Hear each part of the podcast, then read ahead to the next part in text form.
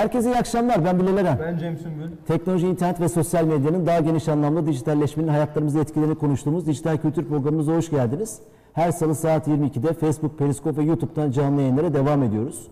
Ee, bugün geçtiğimiz hafta Cuma günü Black Friday diye aslında dünyada e, bir tüketim, tüketim ritüeli haline gelen bir günü konuşacağız. Nedir, tarihçesi nedir, Ee, bu hayatımıza nasıl girdi, Ee, bu alışveriş çılgınlığının bazılarına göre insanlığı, toplumu, ülkeleri nasıl etkiliyor?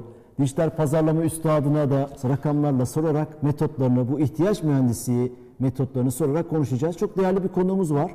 Birçok kurumda dijital pazarlama üzerine çalışmış, bu konuda çok deneyim ve tecrübesi olan, e, zorluğun zorluğuyla kendisinin tabiriyle teknolojist. Ve beraberiz. Hoş geldin, şeref Hoş bulduk Bercim. Teşekkür ederim. Sağ olun davetiniz için. E, şeref verdin. Hoş geldiniz. Hoş bulduk. Sağ olun davetiniz için Cemcem. Her canlı yayında bizim bir kitap hediyemiz var. İlk önce onu anons ediyoruz. Tamam süper. Kültür sanat sponsorumuz Profil Kitap'tan Küreselleşmenin Sonu isimli kitabı vereceğiz bugün. Can da kamera arkasında tüm hünerleriyle bizimle beraber. Ee, dolayısıyla o görseli verebiliriz Can. Ee, kitabı nasıl veriyoruz? Yayın sonunda yayınla ilgili bir soru soruyoruz. Basit bir soru ve o soruyu ilk cevaplayanı hangi kanalda, hangi mecradan olursa olsun şey yapıyoruz. Dolayısıyla e, o, o hediyeyi gönderiyoruz. Harika. Ee, Bizi eğer e, e, yorumlarla, eleştirilerle, her şeyle de destekleyebilirsiniz. Seste, görüntüde, internette vesaire bir problem varsa lütfen canlı yayın azizliğine uğrayabiliyoruz bazen. O feedbackleri de vermekte fayda var. Fayda var diyelim. Ayrıca mekan sponsorumuz Workington'a da teşekkür ediyoruz. 60. haftadayız Cem. İnanılmaz. 60. hafta. Wow. 60 Evet. haftadır Güzel, yapıyoruz. güzel bir rakamda gelmişimdir. evet, evet, çok Aynen. güzel. O zaman yüz, yüzü de ayarlayalım böyle. Tamam, aynen, Yüzde inşallah. ne Yüzü güzel. almak isterim. Tamam. Ee, süper olur. Abi şöyle, e, e, bunu şöyle duyurduk biz. Bir tüketim ritüeli haline geldiğini düşündüğümüz için tüke- tüketim ritüeli olarak hani bir sanki dini ibadet gibi tüm dünyada bu hayatımıza girmiş bir olgu. Ama belki istersen bu nereden geliyor? İlk önce onu konuşalım biraz. Yani bu Tabii. Black Friday nasıl ortaya çıkmış? E, e, e, ismi nereden gelmiş? E, mesela biz e, programa hazırlanırken bazı görseller bulduk. Ben ilk e, 1961'de File- File- Philadelphia'da e, ki e, o alışveriş çılgınlığının fotoğraflarını buldum. Can onları verebilir miyiz? Ekrana görsel 1, 2 ve 3 sana programdan önce attığım. E, o, o görsellerde gerçekten insanlar dükkanların önünde hatta biraz soğuk da hava haliyle soğuk bir kış. Bildiğim kadarıyla bu e, Şükran gününün ertesindeki ilk cuma. İlk Kasım ayının dördüncü cuması. Philadelphia tarafı da zaten o, o, o zamanlar soğuktur yani New York tarafları, Philadelphia tarafları aralığında. Hani o tarih aralığında soğuk olur genelde. Ya bununla ilgili çok riva- çok rivayetler var. Aslında birçok senaryo var. Bir tane senaryo yok. Ama en çok söylenenlerden bir tanesi şu 1980'li senelerde hani bu Thanksgiving'den sonra e, işte Thanks- Thanksgiving dediğimiz nedir? Şükran günüdür. Bizim filmlerde, Amerikan filmlerinde gördüğümüz Amerikan aileleri bir araya gelir. Herkes işte anne yemeği pişirir. Dini bir gündür. beraber dini bir gündür. E, Burada işte yemeği pişirirler, hindilerini pişirirler, doldururlar. Annesi işte büyük annenin e, e, bu resepi e, işte yemek tarifleri Evet, kitaplarından bütün yemeklerini pişirirler, bir araya gelirler. E, çok da yoğunca yemek yenir. Yani bütün akşam boyunca otururlar, yerler, yerler, yerler. E, hindi yiyince de insanın zaten uykusu gelir. Hani güzel de rehavet çöker. Çok da güzel bir uyku olur. Ondan sonraki sözünü gün kesmek istemiyorum. Ses az demiş ama onu düzeltebiliriz. Tamam Buyur süper. Ondan sonra da yani bu tür günlerden sonra da genelde alışkanlıklar şu olurdu. Ailecek bir araya geldiğimiz için yani şöyle düşünün hani Türkiye'de İstanbul'da yaşayanlar bilirler. İşte Samsun'da ailene, Mersin'de ailene, Ankara'da ailene gidiyorsun. Doğru. E buralardaki nüfus da haliyle normale dönüyor diyeyim ya da kalabalıklaşıyor her zamankinden Evet, diyelim. doğru. E şimdi Amerika için de aynı şey söz konusu. New York'ta yaşayan çok insan var. Los Angeles'ta yaşayan çok insan var. Değişik yerlerde yaşayan insanlar var. Bunlar evlerine döndükleri noktada da aslında oradaki yerel e, noktalarda yani kendi memleketlerinde diyeyim bir canlanma yaratıyorlar. Nasıl canlanma yaratıyorlar? Ertesi gün bu kadar yemeği yedikten sonra tabii insanın aklına şu geliyor. Bir çıkalım dolaşalım. Geçen akşam çok yedik. E ondan sonra bu dolaşmayı yaptığı noktada ne oluyor? Şehirde yaya trafiği artıyor. Ne oluyor? Şehirde araba trafiği, e, araç trafiği artıyor. Böyle olunca da Philadelphia polisi e, kafayı yemiş tabii. Bu kadar kalabalıkla biz nasıl başa çıkacağız? İnsanlar sokaklara hücum ediyorlar, geziyorlar, tozuyorlar, kavgalar çıkıyor vesaireler çıkıyor. Yani normalde Onu, de şey, o gazetelerin şeyini bulduk. Can buldunuz onları mu? verebilir misin? Onları da bir verelim o zaman. Görsel 4 ve 5 e, ilk hani e, gazete başlıkları olarak Ee, hani hatta ben de açmaya çalışayım. The Evet mesela buyurun. Daily Mirror'da e, haber olmuş. evet. Daha sonra o dö- dördüncü görselde de The Wall Street in the New En Panic. panik. Yeni yeni bir panik. Yeni yeni panik. Yani şimdi şeylerde hani günün sonunda burada Philadelphia polisi bununla artık o kadar baş edemiyor ki buna kendi aralarında polis teşkilatında Kara Cuma diyorlar. Yani Black Friday diyorlar. Şimdi bu bir tane hikayesi. Bir rivayet ve Bir, hikaye bir bu. hikayesi bu. Ee, diğer hikayesi de şu. Genelde bu tür tarafta tabii yani cuma günlerinde, perşembe günü, cuma gününe bağlanan gece, cuma günü herkes dışarıda. Tabii dışarıda olunca alışveriş de yapıyorlar. O dönemde de özellikle bu işte e, esna- esnaflar hani biliyorsunuz Excel'de e, bir şeyler negatif gittiği zaman satışlar kar etmediğiniz zaman, zarar ettiğiniz zaman rakamları kırmızıyla gösterirler muhasebede. E, kâra geçtiğiniz zaman da siyahla gösteriyorsunuz. İşte o kırmızıdan siyaha geçiş yani aslında bütün bütün senede hani en fazla kar ettikleri günü anlatmak açısından da gene gene karacıma Black Friday yani kara fontlarla yazdık şeklinde e, rivayetlerden bir tanesi de bu. Daha sonra özellikle hani bu bu bu cümle e, 1980'lerde popüler popülerleşiyor. Hatta Macy's diye çok büyük bir department store dediğimiz çok büyük bir alışveriş mağazasının da bö- böyle o günlerde parade dediğimiz böyle yürüyüşleri, şenlikleri falan oluyor. Hani bir alışveriş çılgınlığı öyle başlıyor. E şimdi e, esas soru da şu. Biz bu alışveriş çılgınlığını gerçek hayattan, fiziksel hayattan nasıl dijitale doğru geçtiği. Oradaki de e, ana hani Amazon mu yapıyor? bunu bunu bunu sağlayan hani bunu enable eden firmalardan firmanın Burada bir şey- fırsat gören. Amazon tabii ki Amazon. Jeff Bezos'un e, şeylerinden bir tanesi bu. Hatta bugün baktığınızda bakın şimdi efsane cuma dediğimiz olay Black Friday ya da Kara Cuma diye direkt O isim tercümesini sonra yapalım. hoşuna gidilme, gitmediği için biraz değiştirmişler. Değiştirmişler. Şimdi Black Friday'in menşei Amerika. Ne zamandan beri var diyelim? Hadi 1980'lerden beri var En diyelim. az 80'ler. En az Doğru. 80'lerden beri var diyelim. E şimdi bugün baktığınızda 2019 senesinde isterse e, şimdi seyircilerimiz gitsinler Google Trends'ten bir baksınlar. Hani bugün Black Friday diye anahtar kelimelerle aramaların hacimlerine baktığınız zaman Google size böyle bir servis veriyor. Hani hangi kelime ne kadar arandı, hangi coğrafyada arandı. Bugün baktığınız zaman e, işte ben bununla ilgili bir liste çıkartmıştım. Şu anda aklımda yok. Hani bakan seyircilerden de bak, yani bakanlar olursa bize söylesinler. Hani Amerika ya 3. sırada ya 4. sırada. Hani listede Brezilya'yı görüyorsunuz, Almanya'yı görüyorsunuz, Fransa'yı görüyorsunuz, işte e, Hindistan'ı görüyorsunuz. Hani en çok aranan Black Friday diye arananlar listesinde. Burada Amerika'yı geride bırakmış durumdalar. Şunu mu söylemek istiyorsun? İnternet teknolojileri, internet iletişim teknolojileri bu Black Friday'i Amerikan topraklarına alı- alıp global, küresel bir hale getirmiş Getir- oldu getir- dolayısıyla getirmiş internetin oldu. nimetleriyle. İnternetin nimetleriyle bunu da yapan firma, firmalar tabii ki Amazon. Hani en hızlı büyüyen dünyada e-ticaret firmalarından bir tanesi Amazon. Türkiye'de de biliyorsunuz ofislerini açtılar. Hani Amazon gittiği her coğrafyada ki Türkiye'de de 2018 senesinde bunu yaptılar. Her coğrafyada muhakkak bir Black Friday eventi. Sadece ürün Cuma. satmıyor, kültürünü de getiriyor. Kültürünü de getiriyor, getirmiş oluyor ama aynı zamanda tabii buna kültür sadece kültür gözüyle de bakmamak lazım. Hani baktığınız zaman cirolara, hani şimdi mesela Amerika'da Cuma günü nereden baksanız hani son rakamlarını bilmiyorum ama geçen seneye büyümesiyle bak, yaptığım zaman rakamları? 7,5 milyar falan gibi bir şey bekliyorum ben. Şey, 7,5-8 milyar. Var mı rakam? Yani Cuma gününkü Evet, e, evet. Amerika'daki satışlar 7,5 7.4 milyar dolar. Aynen. E, sadece internet satışları yani fiziki olarak giden giden satışlar hariç, hariç. online'da e, hatta siber pazartesi bu Cyber Monday dedikleri şey 7.9 milyar dolarmış. O ikinciliğe yerleşmiş, geçememiş. Bazı veriler var. Bunun %39 da abi %40'ı telefon. Akıllı telefon. Akıllı telefon. 7.4 milyar doların geçen hafta %39, %40'ı telefon. Türkiye rakamları da var. Hazır gelmişken söyleyeyim Bence onları. konuşalım. Bence konuşalım. Hatta şöyle şöyle biraz dün- bakalım. Dün, dün verdi. Ne Dün- tür farklar dün, var? Dün bu konuda açıklama yapıldı. Geçen yıla göre, geçen yılki Cuma'ya göre efsane Cuma veya bizim Ümraniye diliyle hayırlı Cuma, hayırlı Cuma'ya yüzde 45, yüzde 45 artmış e, Vay. şey ve 1.4 milyar TL olmuş yani. Cuma günü Türkiye'de e, e, ciro 1.4 milyar dolar. 2 milyon 265 bin ürün satılmış. Ortalama sipariş paketi sepetinin miktarı 1600 1 milyon bin- 1650 TL. Güzel. Ee, erkeklerin yüzde 42'si e, alışveriş ben mesela yapmış. burada yanıldım. Burada yanıldım. Çünkü bana sorsanız mesela Kara Cuma'da kadınlar mı daha fazla alışveriş yapar, erkekler mi deseniz hani otomatikman kafanız kadınlara doğru gidiyor. Doğru. Türkiye'de %58 kadınlar, %42 dünyada %3 erkekler, %47 kadınlar. Evet. Yapmışlar. Evet işte Bunun, ben de bunu bunun abi in- in- şeyi oranı internet satışlarında da %20 artış olmuş. Ee, e, satılan ürünlere baktığımızda en çok giyim, kozmetik, bilgisayar ve küçük ev aletleri gelmiş.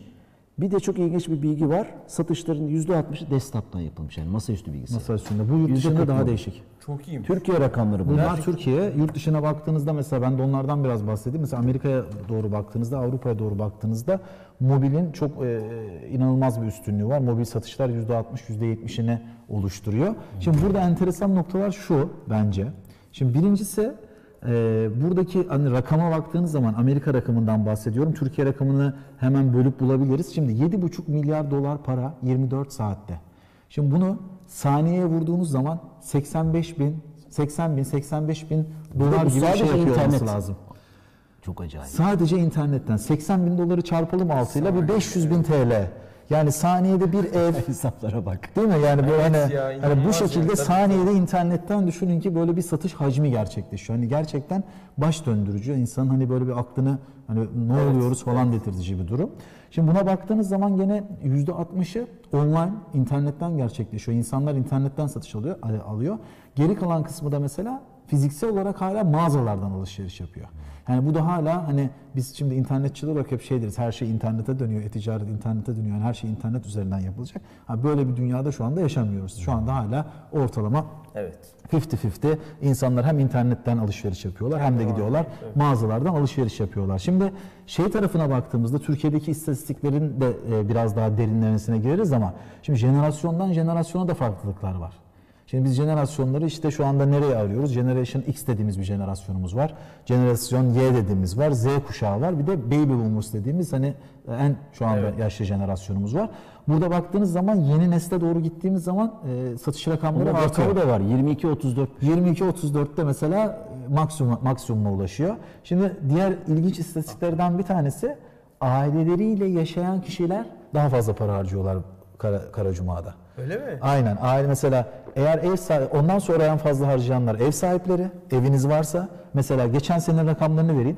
Ailesiyle yaşayanlar kredi kartını alacak. 611 dolar harcamışlar. Evet ortalama. Artık ne, ne yapıyor bilmiyoruz. Ev, ev sahipleri 566 dolar harcamış. Burada kirada olanlar da 275 dolar harcamış. Bu da çok mantıklı çünkü hani kiraya verdiğiniz Doğru. sonunda bir, bir bedel var. Onun haricindekileri de e, masraf yapıyorsunuz. Yani burada aslında Sen şimdi dijital nesilden nesile pazarlamacısın ya veriler senin için çok önemli. Önemli. Bu rakamlar çok bu istatistikler çok önemli. Buradan bir Önemli. şey çıkarıyorsun, bir Önemli, fotoğraf görüyorsun. Önemli, önemli. Neden önemli? Çünkü burada aslında hem yani dijitalin biraz daha hayata nasıl girdiğini, enfluans ettiğini görüyoruz. Bir de dijitalle beraber hayatımıza gelen güzellik şu, her şey ölçülebilir. Hani kim neyi, nereden aldı, ne zaman satın aldı, neleri satın aldı, hangi eşyaları satın aldı bunları ölçülebilir ve raporlanabilir hale geliyor. Ölçülebilir ve raporlanabilir hale geldiğimiz zaman da hani bir önceki se- senelere kıyas, kıyasla bakıyoruz nerelerde değişiklikler var. Taktikleri neyi tercih değiştirme opsiyonları veriyor. Taktikleri değiştirme opsiyonu veriyor. Şimdi tabii işin teknolojik boyutlarına da gireceğiz. Çünkü işin arka tarafında muhteşem bir mühendislik var. Hani aslında soru şu. Evde 10 tane gömleğim var. Sevgili Bilal'cim sana söyleyeyim. Evde 10 tane gömleğim var. O, o iki tane gömleği, gömleği neden alıp askıya asıyorsun? Esas konuşmak Sana istediğimiz zaten bu. bu. Bu rakamlara izleyicilerimiz, dinleyicilerimiz yarın podcast'te her yerde ulaşabilir. Her yerde ulaşabilirler. Biz biz bunları burada hani giriş olarak şeyin büyüklüğünü bu çılgınlığın tırnak içinde veya ritüelin bu kültürün büyüklüğünü anlatmak için giriş cümlesi olarak kullandık. Kullandık. Ama biz e, bu hani Türkiye Amerika'da başlayan bir şey belki de dini hassasiyetlerle veya bu Noel alışverişi önemli. Birbirlerine hediyeler veriyorlar çünkü. Tabii ki. Hediyeleşmek çok Tabii şey o, o bayağı merkezde bir şey o dinin içinde. Hepimiz de öyle ama Amerika'da başka bir Amerika'da şey. var. Hani filmlerde de oluyor ya paketler açılır. Aa ne güzel. Hatta yanında açılır. Mesela bizde yanımızda açılmaz paket çok. Şimdi ben mesela Çok enteresan, ilginç. enteresan bir şey daha söyleyeyim. Mesela Amerika'da e, bu işte Christmas sezonu dediğimiz hani hediyeleşme sezonu normalde geçmişe doğru gittiğinizde e, Christmas'ın tarihi ne zaman? 25 Aralık. Normalde mesela Christmas sezonu Katolikler için. 15, 15 Aralık'ta başlıyordu. Ama şu anda gittiğiniz zaman hani tüketim toplumu diyoruz ya şu anda Christmas sezonu nereden baksanız Ekim ayından itibaren başlar havaya Amerika'da tüketim. yavaş O havaya yavaş yavaş Thanksgiving, Şükran günüyle beraber. Gündem oluyor Ondan değil mi? Ne almalıyız e tabii şimdi mesela biz annemize? Kara Cuma'yı konuşuyoruz. Cyber Monday'ı konuşmuyoruz. Siber Pazartesi. Siber Pazartesi e, kaç 2000'lerin başında olmuş olması lazım. Yanlış hatırlıyor olabilirim ama 2000'lerin başında Evet. Kara Cuma'dan sonra ertesi pazartesi siber pazartesi yapalım. Online satışları patlatalım. Ve baktığınız zaman Kara Cuma'dan daha yuk- yukarıdadır siber pazartesi Evet, rakamları. öyle. Mesela Rakamlar öyle 10 zaten. milyar dolar falandır. 8 10 milyar dolarmış. O da Sekiz- 7,5'a 8 işte. 8 mi? Yani ben daha fazla olmasını bekliyordum. Çünkü geçen sene Sadece oranları internet daha fazlaydı. Sadece internet. Hani şey tarafında siber pazartesi de böylelikle gene tüketim için hani girmiş bir şey Amazon'un hay- O kültür soktuğu. meselesine gelecek olursak hani o, o orada başlayan bir şey bunu dünyaya yaymak, bambaşka bir topluma yaymak ve bunu benimsetmek iş. Kesinlikle. Bu bir iş yani. Bunu yapabilmek. Bir, burada bir başarı hikayesi var. Hani çok tasvip ettiğim, harika dediğim bir şey ama bir hikaye var. Bunu konuşmak Tabii e, ki. lazım. Senin bir pazarlama geçmişin olduğu için bunu nasıl başardılar? Ya şimdi, başarıyorlar. Yani şimdi şöyle Tabii aslında sosyolojik başa- boyutları da var vesaire ama. Kesinlikle var ama buradaki en önemli etken şu. Şimdi dijitali biz sevdik. Niye sevdik? Birincisi dijital aslında ne yaptı? Hani e, hepimizin belki de hani üzerinde hiç tartışamayacağı gerçeklerden bir tanesi şu ki biz internet üzerinde daha ucuza aradığımız ürünleri daha ucuza bulabiliyoruz. E şimdi tabii kara cumalarda şöyle bir şey de var. Acaba bu firmalar daha önceden fiyatları yükseltti de bize bu kadar indirim vermiyorlar mı? Gerçekten indirim oluyor mu?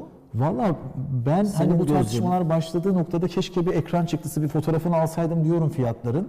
Ama bir türlü hani sonra da unutuyorum, bakmıyorum. Ama günün sonunda tabii bunu yapan firmalar vardır, yapmayan firmalar da vardır. Kimsenin günahını al- almayalım burada. Bunu en iyisi tabii ki de tüketiciler biliyordur, her şeyin de farkındadır hani günün sonunda. Ama günün sonunda tabii ki de indirimler var. Çok indirimli bulabildiğiniz şeyler var. Şimdi biz internete, dijitali niye sevdik? Birincisi istediğimiz her şeyi kolaylıkla alabiliyoruz. Doğru. Bir tıkla alıyoruz. Hatta Amazon'un getirdiği bir şeydir. Tek tıkla alışveriş e, yapabilmek, kredi kartını tanımladıktan sonra tek tıkla istediğimiz şeyler bizim kapımıza geliyor. Bunları rahatça tüketiyoruz.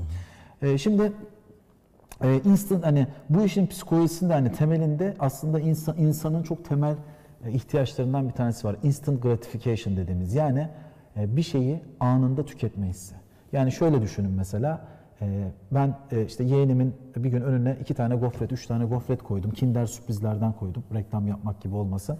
Dedim ki Bartu Yaptın dedim. ama. Bartu dedim. Bunları dedim yemezsen dedim. Ben içeri gideceğim dedim. Bunları yemezsen dedim sana 10 tane daha kinder sürpriz getireceğim dedim. Ve döndüğümde elimde hakikaten almıştım. Döndüğümde Bartu o 3 tane kinder sürprizi yemişti. Şimdi bu çocukluktan beri başlayan böyle bir içgüdümüz var. Nedir o? Eğer önümüzde bir şey duruyorsa, E, dokunabiliyorsa, verelim onu yiyoruz işte. Öyle. Onu tüketiyoruz. Şimdi baktığınız zaman da internet size bunu açık büfe olarak sunuyor. Güzel. Yani bütün istediğiniz giyimden tutun ev mobilyasına. Ayakkabıdan tutun, ayakkabı Bir şey topuğundan kolay tutun, ulaşılabilir olmak kadar. alışveriş e, şeylerinde psikolojisinde çok e, e, Çok önemli, önemli, bir etken. Çok önemli bir etken. Yani açık büfe olarak önünüzde ne isterseniz Google arama motorlarına giriyorsunuz. Arama motorlarından yazıyorsunuz. Şak diye önünüze geliyor. Bir tıkla beğeniyorsanız tık diye kredi kartını veriyorsunuz. Vermenize bile bazen gerek yok. Ürün sizin ayağınıza birkaç gün içerisinde teslim oluyor. Hatta şu anda Amerika'da am- işte dronlarla teslimatlar, hızlı teslimatlar aynı bir saat içerisinde geliyor ürün kapınıza. Paranızın olmasına da gerek. yok. Gerek bir saat içerisinde geliyor. Şimdi bu instant gratification işin en temel faktörlerinden bir tanesi. Sunduğunuz zaman sürekli önünüze geldiği zaman bir şeyi ister istemez e, hani is- istemeye başlıyorsunuz. İşin psikolojisi böyle. Şimdi ikincisi de teknoloji tabii biraz daha geliştikçe bu hani eski s- tabirle satışçıların taktiklerini teknoloji kopyalamaya başladı.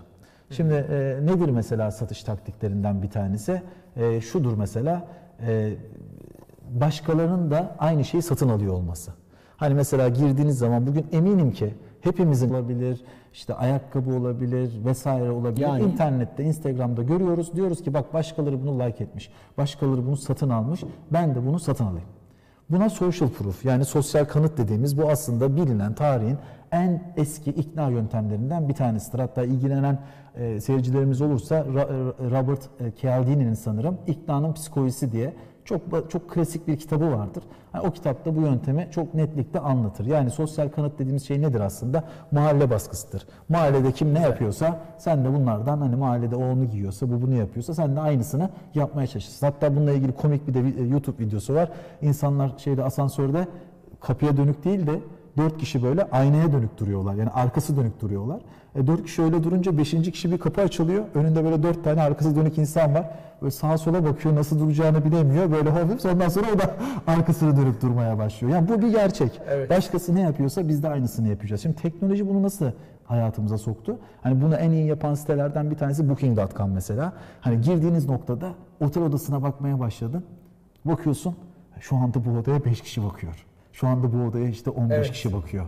Şu anda bu odaya 25 kişi bakıyor. Sonra bitmedi. İkinci satış yöntemi en iyi bilinen satış yöntemlerinden bir tanesi zaman baskısı koymaktır. Mesela birisiyle bir anlaşma yapacaksanız, birisiyle bir, bir şeyi satacaksınız, arabanızı satacaksınız vesaireni satacaksınız. O kapıyı hani o, o ucu sınırsız bırakırsanız o iş olmaz diyeceksiniz. Yani sen istemezsen iki gün sonra bak başka birisine vereceğim. Bak sen istemezsen başka birisi bekliyor.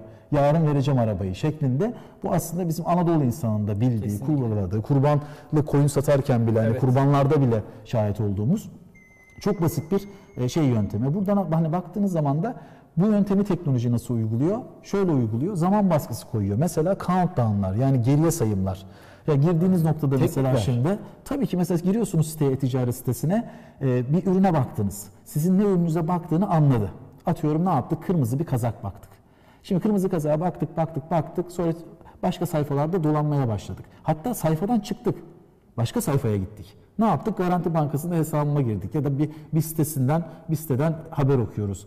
Çok e, bu arada e, markaları Ver, böyle ver, bu- veriyor mu? ver, Değil mi? ver. Tamam, değil rahatız, evet. Tamam, iyi rahat rahat konuşalım. Ee, diğer bankaların da gücüne gitmesin hepsinin sadece ismimize garanti geldi şimdi. Herhangi bir şekilde para almadığımızı da açıklayalım buradan. şimdi şey noktasında başka tebe gittin tamam mı? Başka tebe gittiğin noktada ne oluyor biliyor musun? Arkada teknoloji bunu görüyor.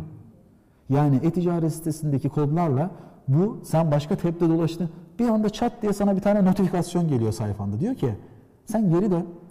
Şu kırmızı kazağı al. Biz sana bir %20 indirim verelim buna. Ama 2 dakikan kaldı. Orada sayaç başlıyor. 1.59, 1.58, 1.57. S- Siteye giriyorsun. Geriye gidiyor.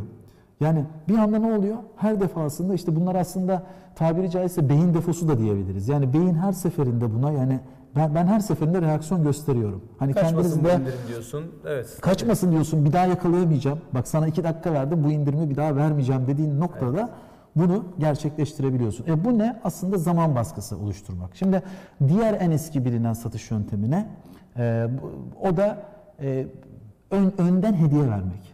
Yani bu hani şey vardır ya şöyle bir havuç da diyebiliriz buna. Ben bunu şöyle espriyle anlatıyorum. Hani komşu size gelir kısır getirir. Hani sizde o kısır Boş tabağına bırakmış boş olmaz. değil mi? Bu bizim Anadolu geleneğinde de var. Hani o kıs o kısırı yapacaksınız, komşuya götüreceksiniz. Bunu hatta şakayla karışık şey diyorlar. Kısır döngü. Kısır, kısır, kısır döngü diyorlar. Hani şimdi o noktaya baktığınız zaman hani kısır tarafına hani e, teknoloji bunu peki nasıl aldı, uyguladı? Mesela kim uyguladı bunu biliyor musunuz? Elon Musk uyguladı. Elon Musk uyguladı. Yani ne yaptı? PayPal'i ilk çıkarttığı dönemde hiçbir pazarlama bütçesi, dijital pazarlama bütçesi e, harcamadan 5 kuruş dijital 10 pazarlama dolar hediye bütçesi vermişler. O 10 hikaye. dolar nakit hediye Evet. verdi. Geçen hafta biz PayPal mafyası programında bunu konuştuk. İlk zıplaması da ilk 100 bin e, kullanıcı yarışması 10 dolar vererek olmuş. Aynen öyle. Yani burada mesela işte bu 10, do- 10 doları verdiği noktada millet çıldırdı. Hani bedava 10 dolarım var hesabımda. Ne yapayım bu 10 doların 5 dolarını arkadaşıma gelip göndereyim. E 5 dolar ne oldu? Onun yüzde birini yüzde ikisini kim aldı? PayPal aldı. Sonra ne oldu? Sanın arkadaşı ne oldu? PayPal'den o da hesap açtı. Bir anda bir anda çığ gibi büyüyen bir PayPal kullanıcısı oldu ve gerçekten bugün baktığınızda PayPal'i PayPal yapan Türkiye'de kapalı ama hani gerçekten dünyada çok bilinen bir ödeme ödeme sistemi. E, PayPal'i PayPal yapan en önemli özelliklerden bir tanesi hani, hani en- çıkışlardan bir tanesi bu taktiktir. Bu taktik nedir? Bildiğimiz komşuya kısır tabağı götürmek taktiğidir. Evet. Bunu da teknolojiye baktığınız zaman e, bu Bet şekilde firmaları yapıyor şimdi onu. Aynen Betler öyle. yapıyor. Betler yapıyor. 10 dolar direkt hesabına yatırıyor. Şimdi diğer taktik nedir? Ya diğer taktik dünyanın gene en eski bilinen yöntemi. Hani ben bunu böyle sürekli altını çiziyorum rahatsız etmek için değil. Aslında burada teknoloji dediğimiz şey, dijital dediğimiz şey bunlar böyle hani havada vesaire bilmem neler değil. Bunlar hepsi eskiden vardı zaten olan, var olan psikolojilerin, çalışan taktiklerin yeni uygulamaları. Uyarlamaları. Yeni uyarlama. Hani YouTube'a baktığınız zaman bugün YouTube nedir? Yeni televizyondur diyebiliriz. Hani bundan korkmaya alışkanlık yapıyor diye hani bu başka bir konu ebeveynlerle ilgili ama şimdi diğer psikolojik taktiğe geldiğimizde de Hani görüyoruz ki e, buradaki bütün taktiklerde, hani bütün uygulanan bu psikolojik yöntemlerde, satış taktiklerinde dijital bunu başarıyla uygulayabilmiş. Hani başarıyla e, bu insan psikolojisini çözebilmiş ve biz de gerçekten hani her seferinde her seferinde e-ticaret sitelerimize gittiğimde bir şekilde sizde bir şeyler alma içgüdüsü uyandırıyor. Ve bu rızamızla yapılan Ve bu şey. rızanızla yapılan bir şey. Başka bir yöntem daha söyleyeyim. Şimdi mesela e, burada sizin önünüze doğru ürünleri de koyabilmesi lazım. Şimdi sen e, Bilal'cim o kırmızı kazağı aldın. Ama o kırmızı kazakla beraber onun tamamlayıcı şeyleri olması lazım. Mesela bir kemeri var onun, işte bir ayakkabısı var, bir saati var vesaire vesaire. Şimdi burada teknoloji nasıl bir e, yöntem kullanıyor? Size tavsiye verirken sizin gibi kullanıcıların davranışlarına bakıyor. Örnek veriyorum. Ben Zorlu Hanım, bir şirkette çalışıyorum. İşte belli bir maaş alıyorum. İşte belli bir arabaya biniyorum. Belli bir yerde yaşıyorum. Atomik ailesi. Be- belli bir belli hareketlerim var. Mesela bir e-ticaret sitesine girdiğim zaman belli hareketleri yapıyorum. Mesela atıyorum fiyatları aş- aşağıdan yukarı sıralıyorum. Gibi gibi gibi yani web sitesine Bir davranış setim var bir yani. davranış setim var. E şimdi baktığınız zaman mesela Ahmet Can da Mersin'de yaşıyor. Ve Ahmet Can da benimle aynı gelir seviyesinde. Benimle aynı arabayı kullanıyor. İşte benimle benzer yerlerde dolaşıyor. Siteye girdiği zaman benim gibi benzer davranışları sergiliyor. Fiyatları aşağıdan yukarı doğru sıralıyor. E şimdi baktığınız zaman Ahmet Can'la Zorlan birbirine benziyor. E o zaman diyor ki sistem, arka tarafta teknoloji, ben Zorlan'a hangi ürünleri önerdiysem Ahmet Can'a da aynısını öneriyor. O noktada ne oluyor? Aslında önden Ahmetcan'ın isteklerini, ihtiyaçlarını belki Ahmetcan kendisi bile fark etmeden, kendisi bile benim böyle bir şeye ihtiyacım olabilir mi demeden önüne koyduğu noktada diyorsun ki aa benim gerçekten böyle bir şeye ihtiyacım var. Bugün olmayan ama ileride olabilecek hassasiyetlerden bahsediyorsun sen. Kesinlikle öyle. Kesinlikle öyle. Yani günün sonunda hani burada yapay zeka teknolojileri günümüzün popüler tabiriyle ya da kişiselleştirme teknolojileri günümüzün popüler tabiriyle aslında baktığınızda hani algoritmalar dediğimiz şeyler. Bu algoritmalara baktığınızda algoritmalar dediğimizde bir kurallar seti. Ve bunlar ne yapıyorlar? Bunlar tüketicilerin web sitesindeki davranışlarını siz geldiğiniz noktadan satın almaya gidene kadar inceliyorlar. Bu davranışlara benzer davranışlar gösteren insanları buluyorlar ve o adam hangi eşleştirip hangi ürünü satın almışsa size hangi aynı ürünü Şimdi Türkiye'de şimdi Türkiye'de bu veri konusu 200 senedir konuşuluyor. Güzel hiçbir şikayetim yok. Hani Aynen. biz yeni başladık çünkü. Aynen. İşte bir kurum kurduk. Aynen. Hukuksal düzenlemeler. Bu bayağı da konuşuyor. Telefonlarımız dinleniyor mu? Google bize bir izleyip dinleyip reklam mı veriyor? Ama bu söylediğimiz verinin veri 2.0'dan bahsediyorsun. Ya bu benim Tabii. TC kimlik numaram, anne kızlık soyadımın da değil. Başka bir şey. Bu davranış Değil. seti. E, Davranış evet, bu analizi. başka bir şimdi- çok tehlikeli bir şey. Yani şöyle aslında tehlikeli bir şey derken şöyle aslında çok da korkutmamak gerekiyor hani kullanıcıları. Neden söyle, nedenini söyleyeyim. Şimdi bununla ilgili yapılmış çok güzel çalışmalar var. Mesela KVKK çıkartılan bizim yasamız gerçekten e, güzel bir kişi, kişisel verilerin koruma kanunu olarak e, yürürlüğe de girdi. Uygulanmalarına da yakın zamanda daha daha da başlanacak, artarak devam edecek. Hani bunun Avrupa'daki muadili GDPR. Hani bu konuda bizim gerçekten yapılmış Türkiye'de de, dünyada da, işte Amerika'da da, Arjantin'e, Brezilya'ya baktınız orada da kişilerin verilerini korumak için kanunlar çıkartılmış. Yani burada nasıl koruyor ve- ve- verilerini? Sizin benim Zorlahan Zorlu adı altında yaptığım alışverişin kayıtlarını ben istersem gidip e-ticaret sitesine istediğim zaman sildirebiliyorum. Diyebiliyorum ki sen benim Zorlahan Zorlu olarak bu verilerimi sil, Hangi, hangi verinin ama bu tartışma? Şi- Esas Şimdi şimdi burada tartışma bu. satın alma verisi olabilir, davranış verisi olabilir. Mesela hastanelere gittiğiniz zaman hani dijital veriler ya da offline veriler diye bunu adlandırabiliriz. Hani offline verilere baktığınız zaman burada mesela insanın hastalığıyla ilgili bilgiler gerçekten kişisel veri. Doğru. Bunların hiçbir şekilde zaten hastanelerin dışına çıkmaması lazım. Yani ben bir gün şöyle söyleyeyim yani hani dişimle ilgili bir hastalığım var diye bir yerde bir diş hekimi reklamı görmüyor olmam lazım. Ya da atıyorum başka bir hastalığım var diye o hastalığın cerrahları tarafından zaten böyle reklamlar günümüzde de yasak. Yapılamıyor biliyorsunuz kesinlikle. Hani dolayısıyla burada çıkarılmış yani tüketicilerin haklarını koruyan, gerçekten de koruyan çok güzel yasalar var. Ama arka planda şimdi böyle teknolojilerin size faydası da var. Şimdi bunu da inkar edemezsiniz. Mesela örnek veriyorum. Bugün Facebook'a girdiğiniz noktada he, Facebook'a kendi kişisel verilerinizi kendiniz yüklüyorsunuz. Fotoğrafları yüklediniz, kız arkadaşla fotoğrafları yüklediniz, geçmişinizi yüklediniz, doğum gününüzü yüklediniz. Peki bunu niye yapıyorsunuz? Bir de üstüne üstlük her gün Facebook'a, Twitter'a, Instagram'a neden fotoğraf giriyorsunuz? Instagram bunlarla ilgili size para veriyor mu? Vermiyor. Reklam pastasını sizle paylaşıyor mu? Paylaşmıyor. Fotoğrafın kullanım hakkı da ona ait hatta. Fotoğrafın kullanım hakkı. E peki biz neden her gün durup Instagram'a bir de en güzel fotoğrafları, o en güzel selfie çekilecek işte açılar belli vesaireler belli. Hani hangi açıdan en güzel gözü. E şimdi biz bunları niye yapıyoruz Instagram bize para vermediyse? E birkaç şey için yapıyoruz. Birincisi burada Facebook bize neyi sağlıyor? Ne faydayı getiriyor? Arkadaşlarımızla network bağlantı ve network bağlantısına. Bunun karşılığında bize diyor ki sen buraya verileri yükleyeceksin. Ben de bunun karşılığında seni arkadaşlarına bağlayacağım. Ama gene bir problem var. Benim orada yaptığım işçilik, dijital işçiliğin hakkını bana gene vermiyor. Yani benim orada elde ettiğim faydanın değerini ben gene alamıyorum ama yapmaya devam ediyorum. Neden? Çünkü arkadaşlarımla iletişim kurabiliyorum. Niye? Çünkü insanlar ne yapıyor? İşte oradakiler ne yapıyor? Avrupa'dakiler ne yapıyor? Bunların hepsini yakından takip edebiliyorum. Böyle bir imkanı bana Instagram, Facebook, Twitter, Snapchat, sosyal medyada her ne medya derseniz deyin bu imkanı bize getiriyor. Şimdi hani Olaya bu açıdan baktığımız noktada hani burada verile, verilerimizi veriyoruz, hani kişisel verilerimizi veriyoruz ama bunun karşısında da bir fayda. Bu sizin tercihiniz. İsterseniz bunu açık bırakırsanız, isterseniz tek tuşla kapatırsınız. Apple telefonlarınızda kişisel verilerinizi, lokasyon bilginizi kapatmanız için on-off düğmeleri var. Herhangi bir şirkette artık zaten KVKK gereği e, her bir şirkette bir veri sorumlusu var. Bu veri sorumluları arkadaşların isimleri belli, e-mail adresleri, iletişim bilgileri, irtibat bilgileri belli.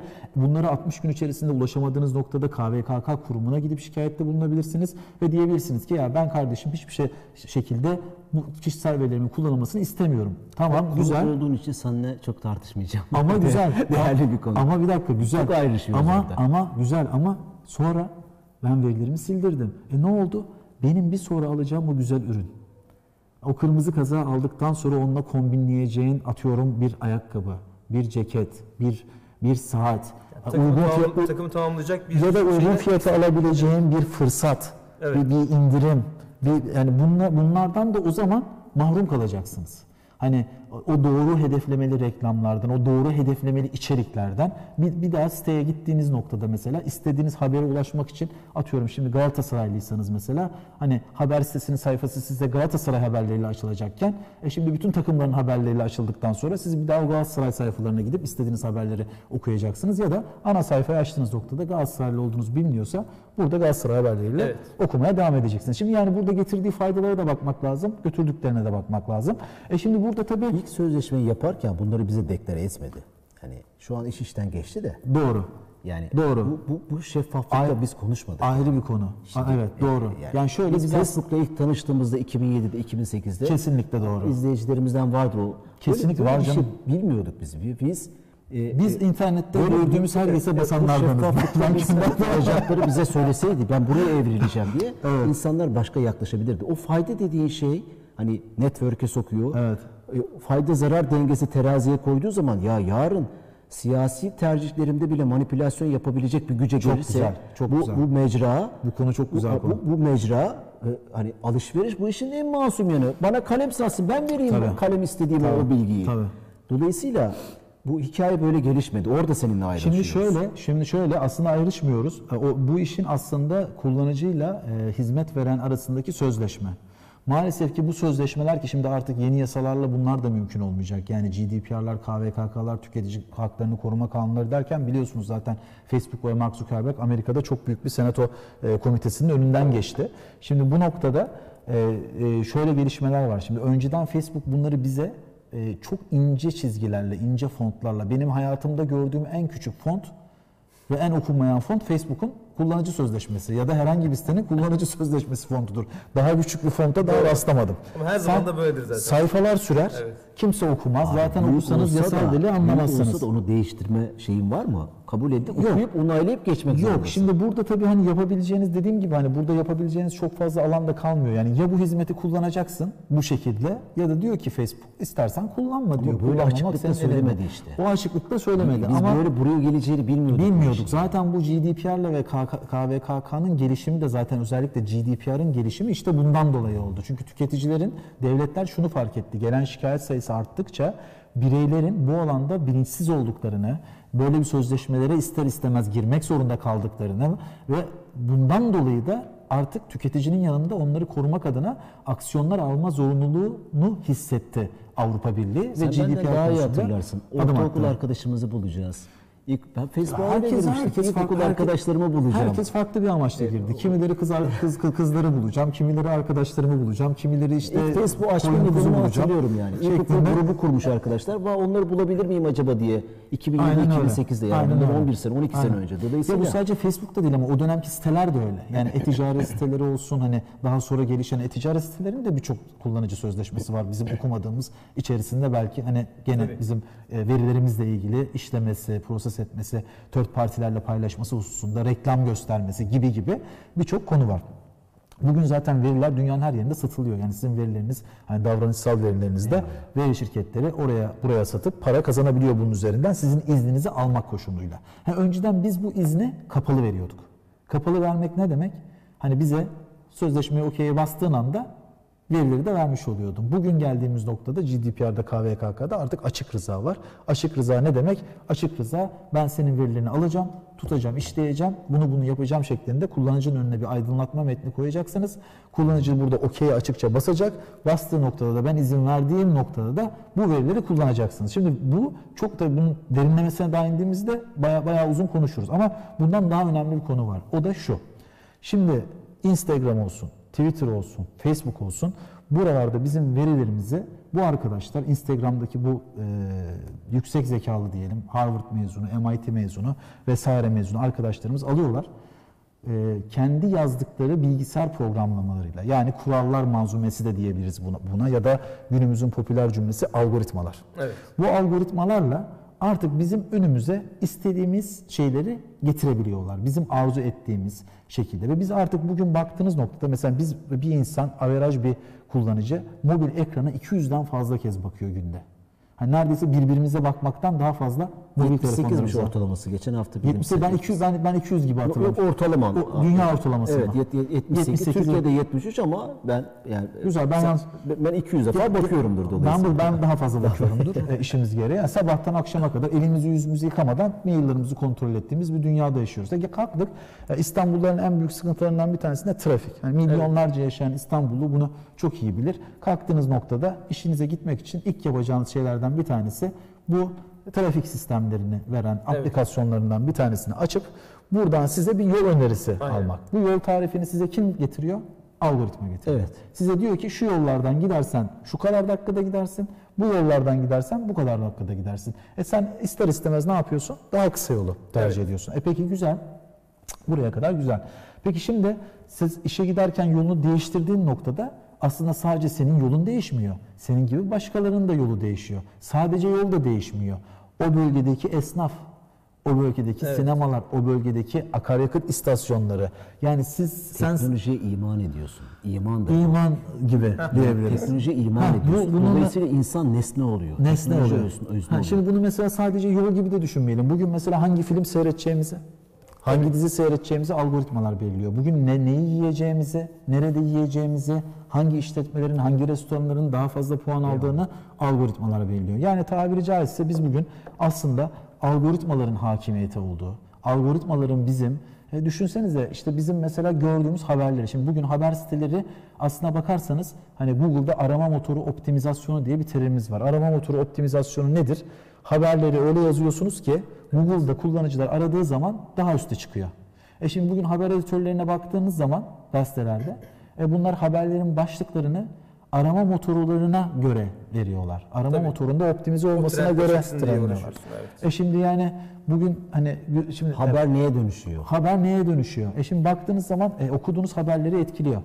E, sizin e, dünyaya bakış açınızı, işte hayatı nasıl yaşadığınızı, nerede yediğinizi, ne içtiğinizi, neleri izlediğinizi, dünyayı nasıl gördüğünüzü, daha da önemlisi dünyayı nasıl gördüğünüzü. Şimdi bunları etkilediği noktada da hani günün sonunda tabii ki alışverişi de etkiliyor. Algoritmalardan Black Friday'den algoritmalara geldik. yani. Şimdi Black Friday'e geri dönüyorum. Geri dönüyorum. Alışverişi de işte böyle etkiliyor. İşte o orada hani algoritmalar sizin e, bu recommendation sistem dediğimiz siz siteye girdiğiniz zaman Ahmetcan örneğindeki gibi sizin size benzer kullanıcıların, sizinle aynı kategorideki kullanıcıların neler yaptığını, neler aldığını biliyor.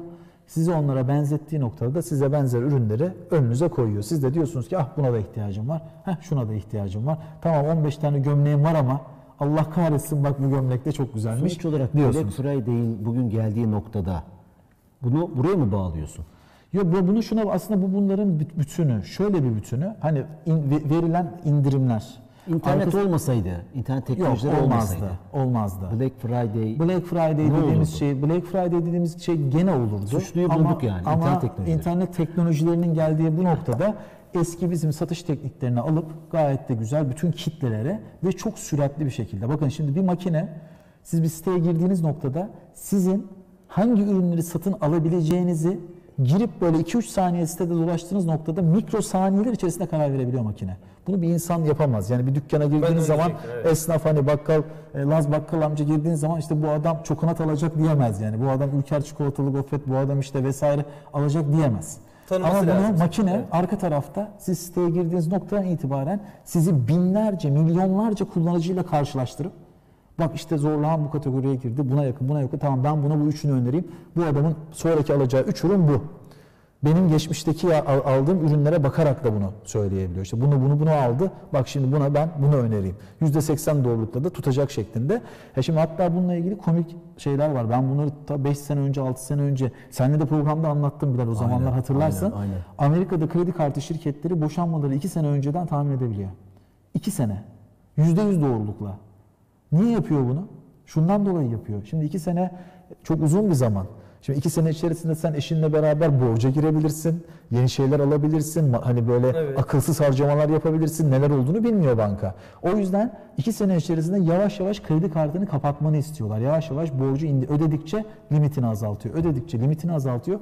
İki sene sonra boşanmaya yaklaşım döneminde bir bakıyorsun kredi kartlarının limitleri e, azalmış, azalmış, azalmış. Zaten hani sonraki adımı Kredi peki tersi olabilir mi? Kredi kartı aykırı sorular soruyorum provokatif. Tabii ki buyurun. Kredi kartı limitleri azaldığı için ha, karı koca arası bozulmuş. Yani o da olabilir. Bu biraz Matrix şeyi gibi oldu. Hani Neo niye oradaki saksıyı düşürdü? Sen saksıyı düşüreceksin Neo diyen kahin, oradaki kahin kadından dolayı mı düşürdü yoksa gerçekten düşüreceğini gördü mü şeklinde ama hani günün bir sonunda gün, bir gün yani gün gelir de buna sebep olabilir mi?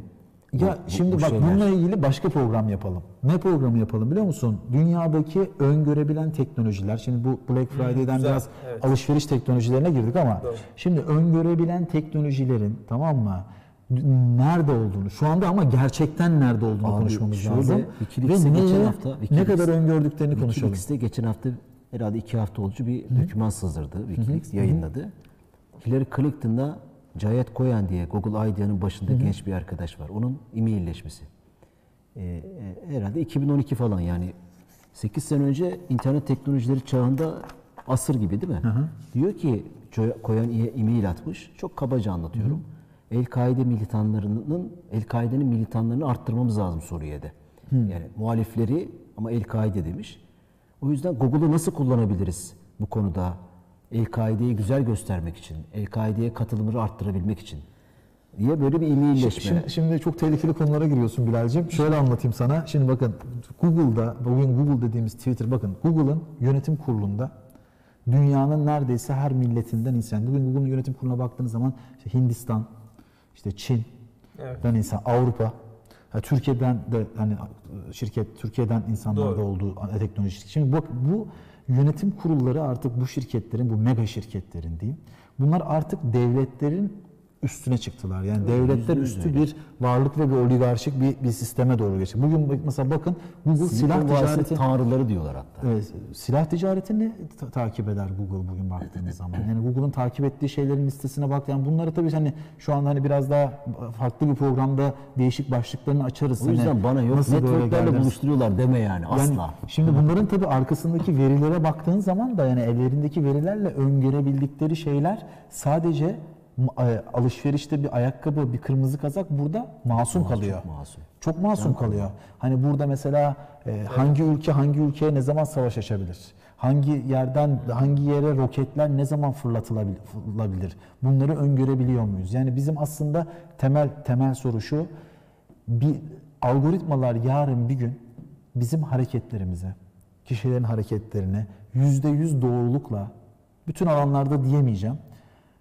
Tahmin edebilir duruma gelebilirler mi? Birinci soru bu. Bu soru tartışabiliriz. İkinci soru Daha tehlikesini soralım. Böyle, böyle bir duruma geldiklerinde bizim şu andaki dünyayı algılayış biçimimiz ve yaşayışımız nasıl değişecek? Ahlak nasıl değişecek? Bu işin etik boyutları nasıl olacak? Hani yapay zeka teknolojilerinde biliyorsunuz bu konuda e, çok e, e, çok güzel araştırmalar var. Son 10 seneden beri de Oxford Üniversitesi'nde bu konuyla ilgili kürsü kuruldu. Şimdi e, yapılan araştırma şu. Yapay zeka teknolojisi insan zekasını geçtiği noktada biz aslında yapay zekanın evcil hayvanı durumuna geçiyoruz. Yani yapay zeka bize zarar verebilir hale geldiği noktada biz aslında yapay zeka için e, evdeki bir kedi köpek durumuna geliyoruz. Özgür, o zaman özgür iradesiyle biz karar veren son insan ırkı. Aynen öyle. Biz yapay zeka yapay zekayı nasıl eğitmeliyiz ki? Yapay zekayı nasıl eğitmeliyiz ki yapay zeka bize zarar vermesin? Bakın bu araştırılıyor Oxford Üniversitesi'nde, Cambridge Üniversitesi'nde. Bununla ilgili kürsüler var. Yapay zekanın etiği, ahlakı ne olmalı? Evet. Şimdi bu konular tabii hani biraz çok uzun konular ama günün sonunda geldiğimiz Bunları konuşmadan bunu konuşamıyorsun. konuşamıyorsun. Yani, Yani- günün sonunda dediğim gibi şimdi Black Monday, Friday Black aslında Friday alışveriş bu işin en masum tarafı. Hani günün sonunda hani bunun cevabı şu senin sorduğunun. Hani burada gerçek anlamda çok süratli bir şekilde teknolojiler veriyi işleyebildiği noktada senin neye ihtiyaç olduğunu senden önce biliyor. Evet. Senden önce sana söylüyor. Sana söylediği noktada benim buna ihtiyacım var diyorsun ve satın alıyorsun. E Zaten Bu kadar. diğer türlü 7,5 milyar dolarlık bir alışverişi eğer gerçekten yapmak istersen hangi sistemle bunu yani atıyorum kim o kredi kartını alacak işleyecek işte Ahmet sen de gel sen de gel sen yani Diyemezsin. bin tane pos, posu olması lazım. Aynen böyle ölçeklenebilir bir şey yok. olması- bir Evet, bakkalın, bir marketin, bir süpermarketin yapabileceği iş. Şimdi bugün süpermarkete girdiğiniz noktada kaç tane kişiyi alabilir? Kapasitesi ne? Evet. Kaç tane rafı var süpermarketin? Hani gittiğiniz zaman günün sonunda bütün çamaşır deterjanları atıyorum olduğu bir rafa bakıyorsunuz. O rafta diyelim ki bu raf 6 tane raf var önünüzde. Diyelim ki 5 çeşit de çamaşır deterjanı var. Şimdi oraya bir tane daha çamaşır deterjanı koyamazsınız Evet. sıralı dizilmiştir. Peki internette böyle bir raf maliyeti var mı? Yok. Sınırsız raf var bütün e-ticaret sitelerinde. Sınırsız ürün var. Sınırsız ürün çeşidi var. Sınırsız fiyat çeşidi var. Ne istiyorsan, ne arıyorsan tek tıkla alabiliyorsun. Bir şey bunu sorayım. Biraz daha önce davranış anlattım. biçimleriyle ilgili. Mesela Black Friday alışveriş yaptın mı? Black Friday'de alışveriş yapmadım. Yapmadın. Yapmadım. Ama Ben de Yapmadım. Ben de yapmadım. Çok Ben istedim Mesela ben. merak ediyorum bu e, mağazalar Vaktim önünde sabah e, e, ezan okunurken, gün ağırırken böyle videolar izledik. Maltepe'de bir yerde olmuş, Evet. kanyonda olmuş. Evet. Bu insanlar kim? Nerede yaşıyorlar? Hani Yani, bak üç gerçekten- kişiyiz. Can yaptın mı? Yapmadın. Siz yaptınız mı? Yapmadım. Beş kişiyiz Tuğba'da. burada. Beş kişi alışveriş yapmamış. Hani bu insanlar nereden geliyorlar? Yani o bu- bu- bir, bir reklam aracı mı acaba? Oraya insanları parayla mı tutuyorlar? Camları kırıp işte Ya sabahın ben bunu- sabahın altısında tabii- gelmişler. Maltepe ile ilgili bir reklam var. Maltepe'de bir al- alışveriş merkezinin önünde 2000 lira ucuzlatmış şeyi. Ee, iPhone'u mu? Hep bir ürünü. aynen. Ee, bayağı şey orada Ya burada ben hani nümayiş var. şeyden örnek vereyim. Şimdi ben bunları biraz da kızıyorum. Şöyle kızıyorum. Şimdi hani hani şu, şuna aslında şöyle kızıyorum demeyeyim çok kötü bir tabir olur ama ya biz buna şimdi Black Friday kültürünü aldık. Hani biraz ben o noktada ona karşı çıkıyorum. Çünkü gördüğüm manzaralar, gördüğüm hareketler aslında e, işte benim seneler önce hani Amerika'da hani gördüğümüz hani filmlerde de gördüğümüz, haberlerde de gördüğümüz manzaralarla aynı. Bu gerçekten oluyor. Hani Amerika'da bugün baktığınızda Apple'ın yeni ürünü çıktığında da önünde kıyrık oluyor. Kamp kuran insanlar oluyor iPhone'un yeni ürünü.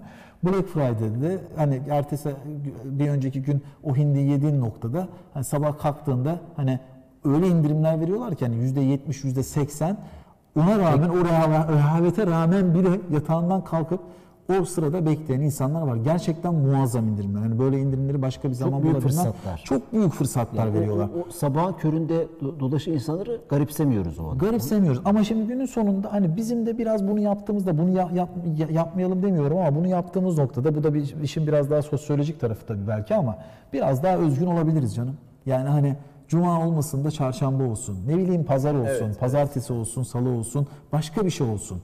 Daha yaratıcı bir şey çıksın. üç Ya bu Amazon'un bize getirdiği bir şey olmasın. Bunu Bayram bizim indirimleri tarafımızda ya böyle bayram Evet, indirimleri da olsun, böyle bayram şeyler. sonrası Böyle- indirimleri olsun. Şey Bizde bayram görmedim yani. indirimleri Nümayiş olmuyor yani. Ama Camların bizde önünde senelerden kırıyorlar. vardır bayram indirimi. Kepenkin açılmasını bekleyip alttan giriyor falan. Ankara'da Xiaomi mağazasını bir şey yani. gene AVM'de İnsani Xiaomi olarak da beni rahatsız eden, rahatsız eden bir şey. Hani bizim programımızın konusu değil bu konular Şimdi ama. başka bir şey daha söyleyeceğim. Daha ironik bir şey söyleyeceğim. Şimdi mesela hani böyle böyle bir kültürü, böyle bir böyle bir cuma günü kültürünü hani sorsam size mesela efsane cuma indirimi diye Google'da arayan ilk 5 şehrimiz hangisi?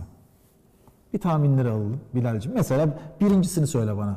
Ne çıkmasını? Google Trends'ten mi baktın? Google Trends'ten baktım. Son 7 günde efsane cuma indirimi diye arayan şehrimiz, 5 şehrimiz ilk mi? 5 şehrimizden bana iki tanesini söyler misin? İstanbul, Ankara, İzmir. Ben Konya diye başlıyorum dedim. Başka? Konya ne alaka? Aa, işte o yüzden zaten öyle başlıyorum. Mesela Ben size söylüyorum. Söyler misin? 1 Kütahya, 2 Muğla, 3 Adana, 4 Gaziantep, 5 Buradan Mersin. nasıl bir sosyoloji patern, şey mi acaba oradakiler e-ticaretle alabildik yani normal mağazaya gidip alamadığını e-ticaretle aslında daha kolay alıyor olabilirler. Kütahya, Muğla, Adana, Antep, Mersin. Mersin. Şimdi ben Buradan- bunun buradan sosyolojisini ben de merak ediyorum. Ha, Yani bunun ne olduğunu ben de merak ediyorum ama şunu görüyorum. lütfen. Şunu görüyorum. Genel trend anlamında, genel trend anlamında haritaya baktığımız zaman hangi şehirlerde daha fazla yoğunlaşmış efsane cuma indirimi diye genelde sahil.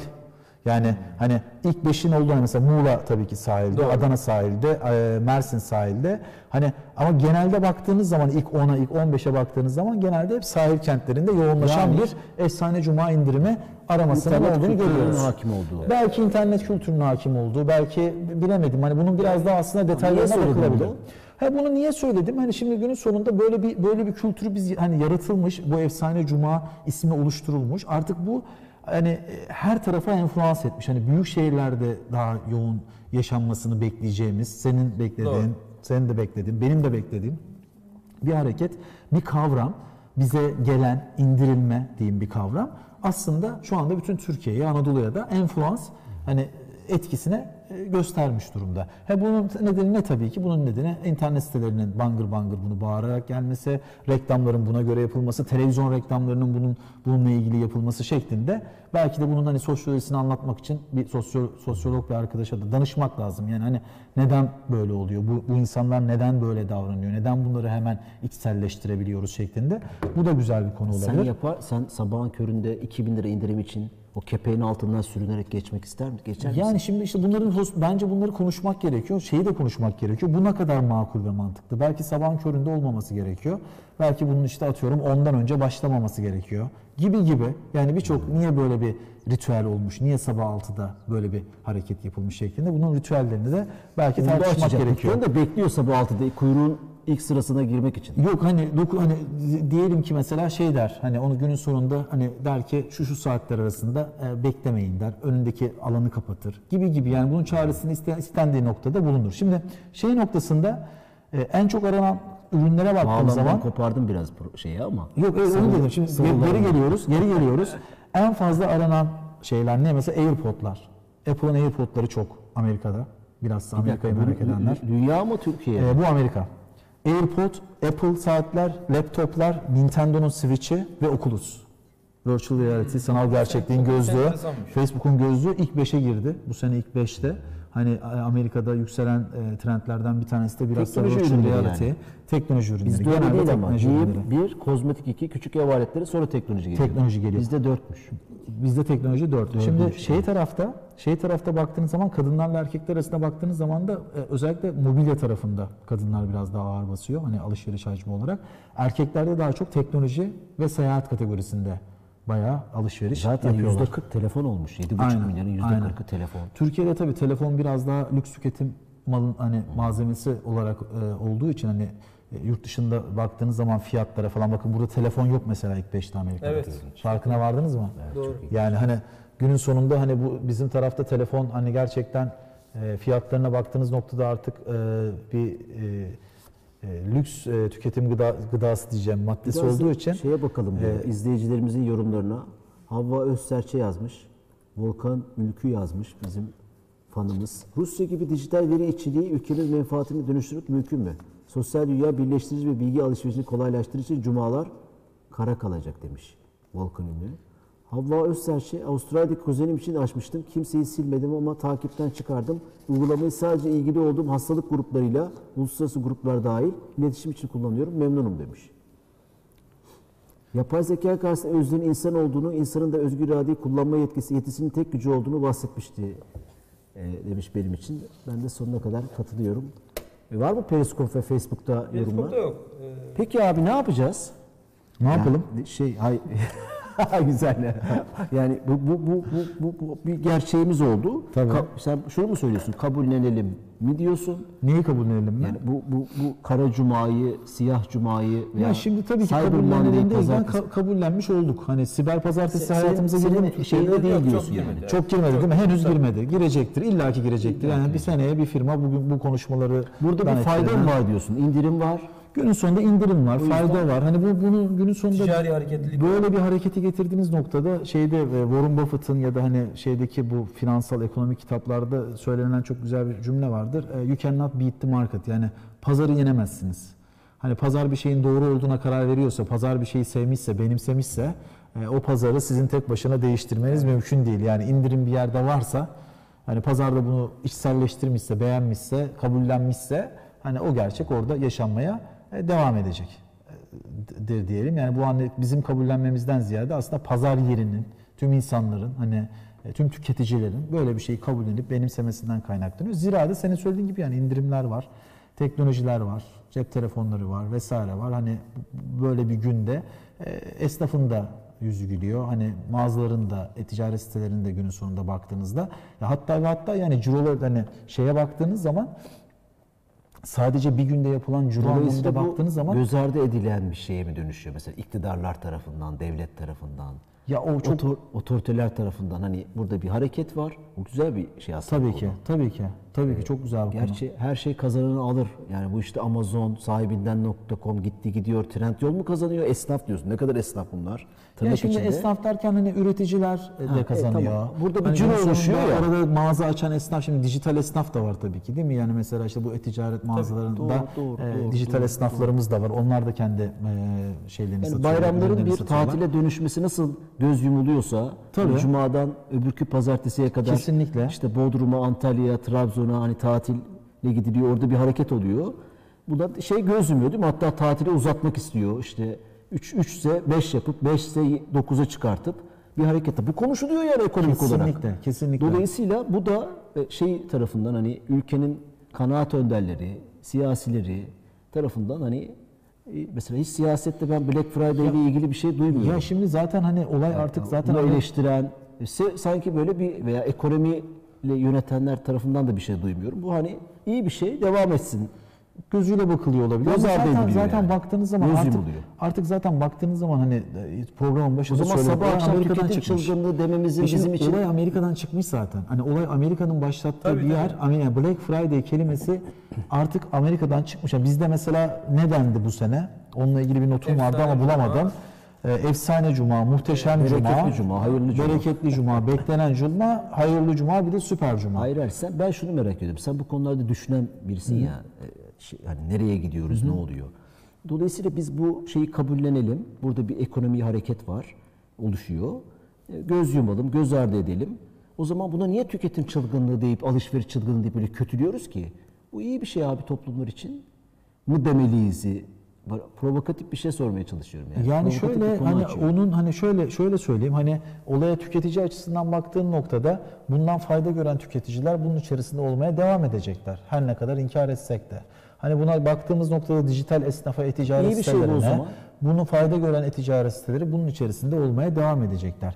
Şimdi buradaki şey e, belki şunu sorgulayabiliriz. Burada bize mal satmak için, ürün satmak için arka tarafta kullanılan yöntemler, dijital yöntemler, teknolojiler, ahlaki değil. etikleri ve ahlakını konuşabiliriz. Burada ne kadar bizim verilerimizi kullanarak yani tüketicilerin verilerini kullanarak yapılan bu aktiviteler ne kadar etik ya da ahlaki, ne kadar yasal ya da değil. Ama bunun da cevaplarını zaten GDPR'lar, KVKK'lar yeni çıkan yasalar vermeye başladığı için de artık bu konuda da şeffaflık yavaş yavaş e, gelmeye geldiği noktada da bunları da sorgulayamaz duruma geleceğiz. Hani Black Friday bugün baktığınız zaman zaten artık Amerika'dan çıkmış. İşte mesela en fazla Google'da arayan ülkeler Güney Afrika var, Hırvatistan, Kanada, Yunanistan, Hindistan, e, işte e, Hollanda yani dünyanın her tarafına enfluans etmiş. Ha şimdi karşı hareketler de var.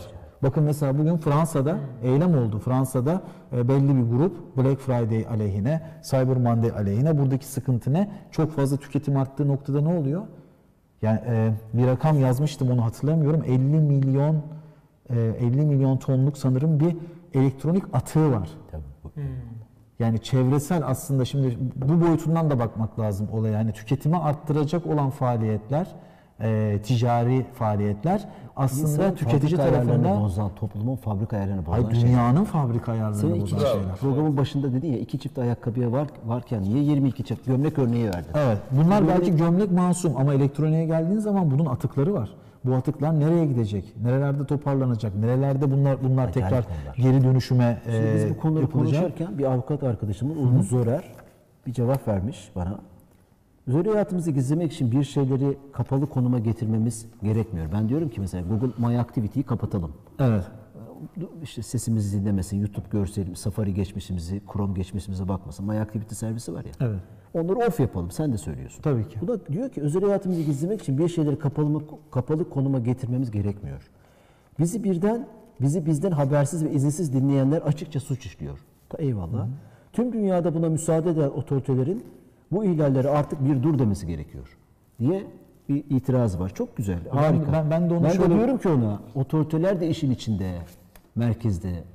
Bu işin merkezinde diyorum. Yani bu var olan, kurulan, kurulmuş olan neyse bunun adı yani Google, Bir komplo teorisi komplo teorisi değil abi. Sen Gerçek. bu sen şimdi bir, bir, bir dünya yaratıyorsun. Bir, bir dünya anlattın bize.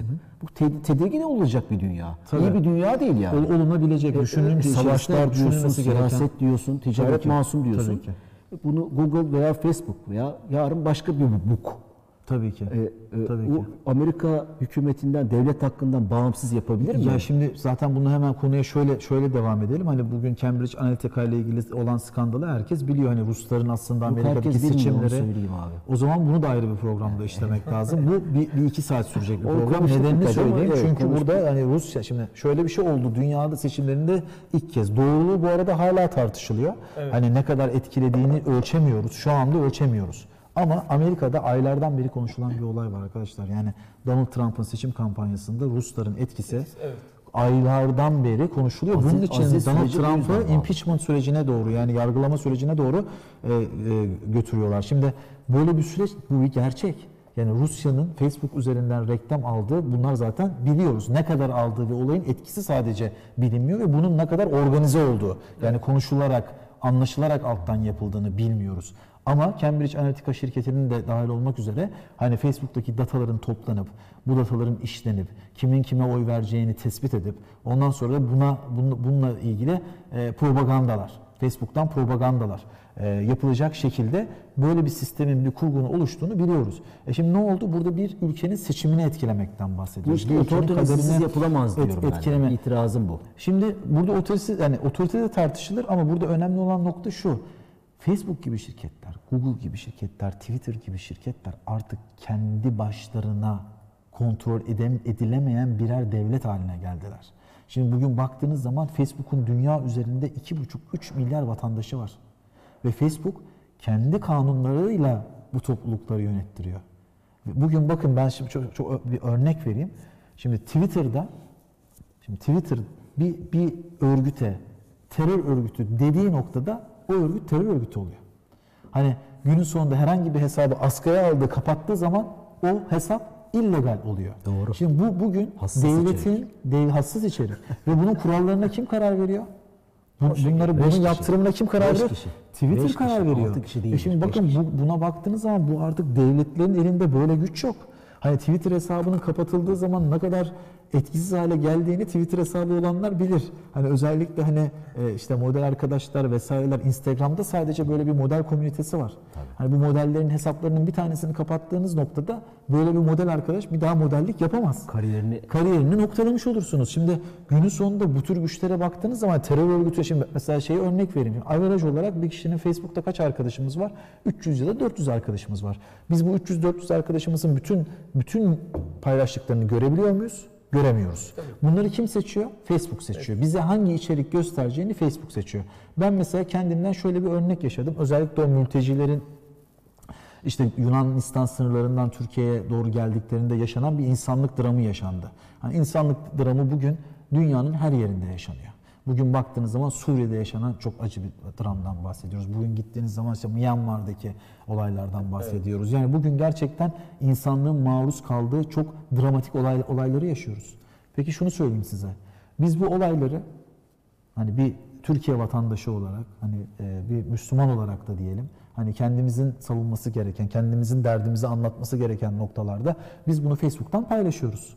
Instagram'dan da paylaşıyoruz. Ama maalesef ki biz bu noktada paylaştığımız fotoğraflar, e, paylaştığımız şeyleri e, hani o zamanlar mesela söyleyeyim 3-4 sene öncesinden örnek vereyim. O zamanlar Facebook'ta dislike but- butonu yoktu. Yani Yok. beğenmiyorum butonu yoktu. Doğru. Reaksiyon yoktu. Sadece like butonu vardı. Beğeniyorum butonu vardı. E şimdi ben benim paylaştığım o sahile vuran çocuğun fotoğrafını hangi arkadaşım beğenecek? Kimse tabii ki de beğenmeyecek. Altına yorum yaz, yazabilirler en fazla. E beğenmediği noktada ne oldu? Diyor ki Facebook'un algoritması bu fotoğraf eğer beğenilmezse beğenilmiyorsa ben bunu göstermeyeyim Zeynep diyor. Tüfekçi buna benzer bir hikaye anlatmıştı. İllaki, illaki yazılmıştır. Çok yazılan, çizilen, çok senelerden beri de bizim hepimizin üstünde beraberce düşündüğümüz e, olaylardan bir tanesi. Hani bu konuda 3-4 tane çok çok önemli düşünür var dünyada ve onların da hani sıklıkla bu hani algoritmalar konusu olsun, sosyal mecraların insanlar üzerindeki etkisi, devletlerin politikasını yönelen. Bugün bakın şimdi Amerikan hükümeti Facebook'tan, Twitter'dan istediği kadar data çekme yetkisine sahip. Ya böyle bir yetki yok. Siz Twitter ile ilgili bir şikayet yapmak istediğiniz noktada geçtiğimiz daha 3-4 sene öncesine kadar Amerikan mahkemelerine müracaat etmek zorundaydınız. Şimdi burada önemli nokta ne biliyor musunuz? Protokolü yazan yönetir. Siz eğer bir konunun protokolünü yazıyorsanız o konuyu siz yönetirsiniz. Dalda çiçek açamaz. Açamaz. Günün sonunda biz burada Twitter'ın içerisindeki protokollerle, Facebook'un içerisindeki protokollerle ve algoritmalarla ve diğer sosyal mecraların içerisindeki algoritmalarla ve kurallarla en önemlisi kurallar ve bu kurallar yer yer devletlerden daha fazla yaptırım gücüne sahip. Neden? Çünkü sosyal kanıt. Çünkü sizi ayıplıyorlar. Çünkü hesabınızı kapatıyor. Bunları daha çok anlatmamız lazım ya. Bunları daha fazla anlatmak lazım ama maalesef Bilal'cim bunları anlattığımız, anlatırken seçtiğimiz mecralara bakıyorum. bunları belki de fazla anlatamayacağız. Flagleneceğiz, e, kırmızı bayraklanacağız YouTube'larda, Şey Facebook'larda, kadar, Twitter'larda. O, o hesaplar Ha, kapatılana bu- kadar. Bunları bunları anlatmak için e, mecralar şart. Bunları anlatmak neden? Çünkü burada burada doğrular var. Burada gerçekler var. Herkesin Eyvallah. gerçekleri bilmesi günün sonunda haklı. Günün sonunda da hani baktığınız noktada toparlayacak olursam hani biz bugün alışverişi konuştuk. Nereyi konuştuk? Kara Cuma'yı konuştuk, Black Friday'i konuştuk, tüketim toplumunu konuştuk. Hani bu noktada e-ticaret belki de bu işin en masum alanlarından, en masumane alan. Böyle bırakalım insanlara istediklerini ucuz fiyata, indirimli fiyata alsınlar. Gün sonunda şöyle diyebiliriz. Bireye bireye gene bireye ödevler yükledin, yükledik.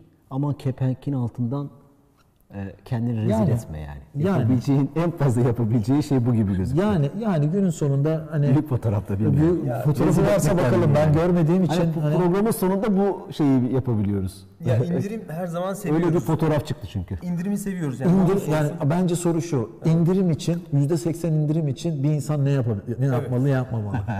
bu bu da bu da ayrı bir şey. Ya şey var, e, bu indirimler deyince aklıma şu geldi sizi söylerken. Kapatıyoruz diye bir şey var ya işte, kapatıyoruz diye adam asıyor. E, Sekiz bunu sene ilk- duruyor, sekiz bunu sene. ilk yapan e, kişi şey diye biliyor yani. Gerçekten dükkanı kapatacak, kapatıyoruz diye dedikten sonra alışveriş olunca adam diyor ki ya bir dakika bu ben satmaya başladım diyor. Tabii. Ve kapatıyoruz temalı yerler açmaya başlıyor adam.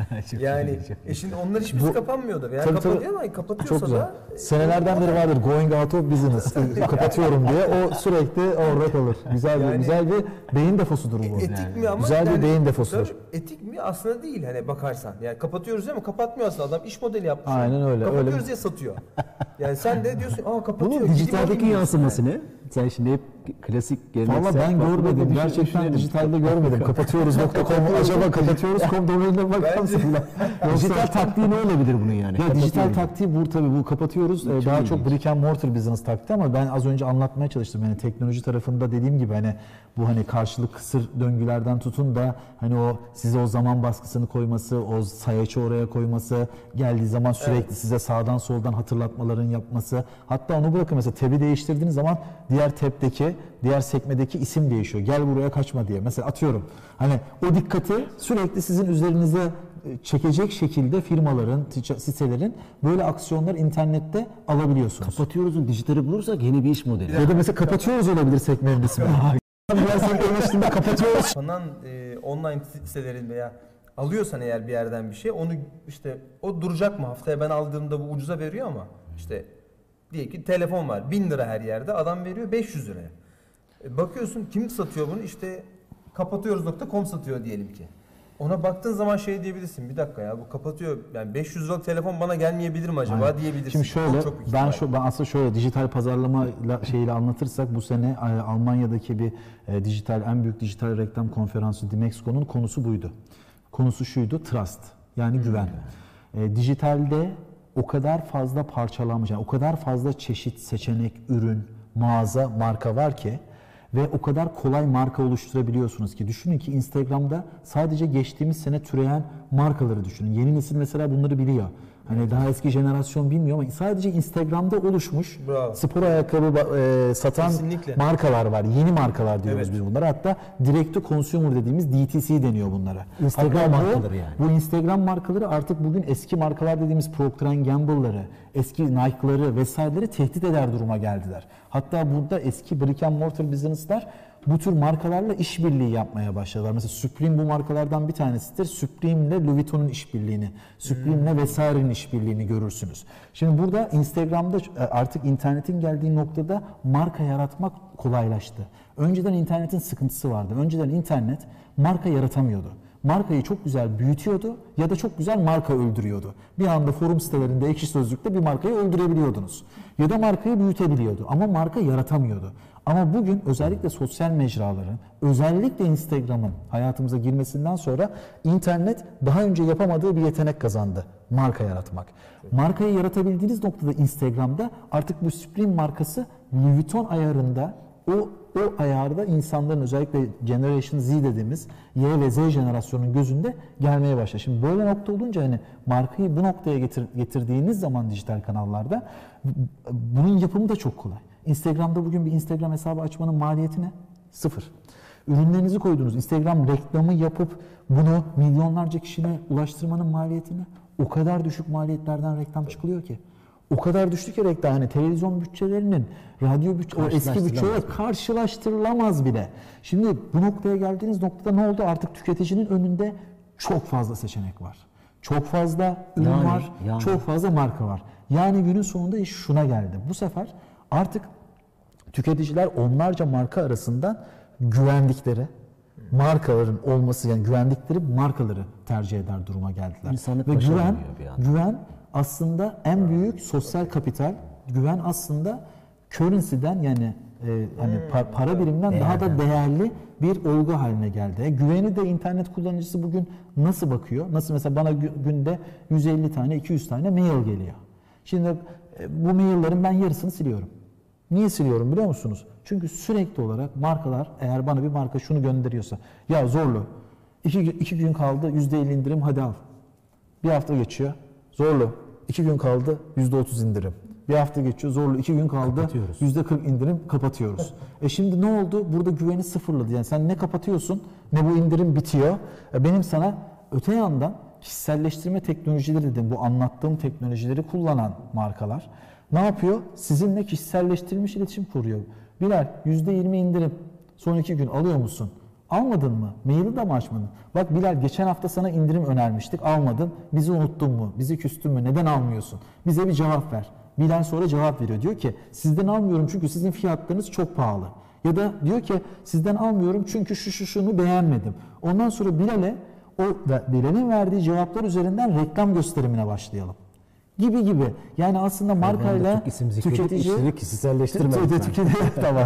Ee, markayla tüketici arasındaki bu konuşmada da bile artık trust dediğimiz güven en önemli kapital haline geldi. O yüzden hani bugün kapatıyoruz going out of business e, şeklinde bir şey kurduğunuz noktada o güveni sağlayamadığınız noktada sürdürülebilirliği sağlayamazsınız. Satışlarınızı arttıramazsınız.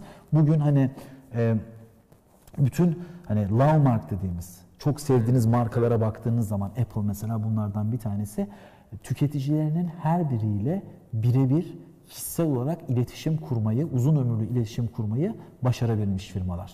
Bunu önceden yapmak kolaydı.